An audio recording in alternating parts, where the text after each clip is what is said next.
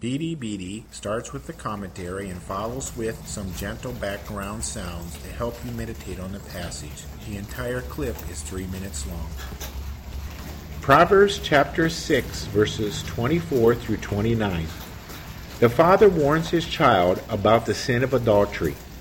The author of Proverbs has already instructed his son about adultery in chapter 2, verses 16 through 19, and chapter 5, verses 3 through 14, and will do so again in chapter 7, verses 5 through 27.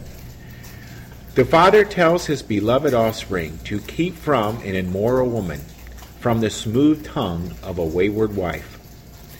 Immorality is any illicit sexual activity outside of marriage.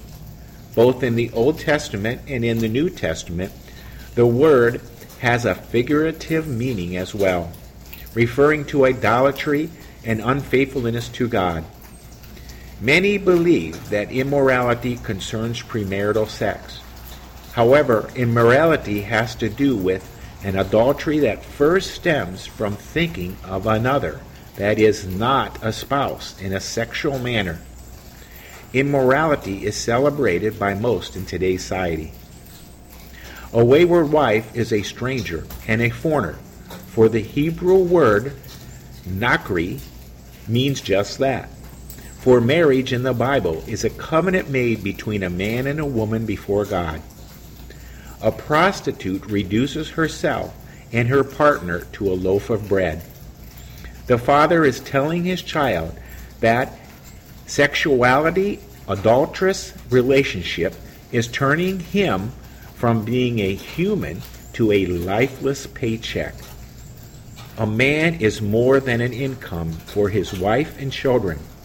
A man is love, joy, patience, goodness, protection, wisdom, compassion, companionship, laughter, and provision. He is also faithful.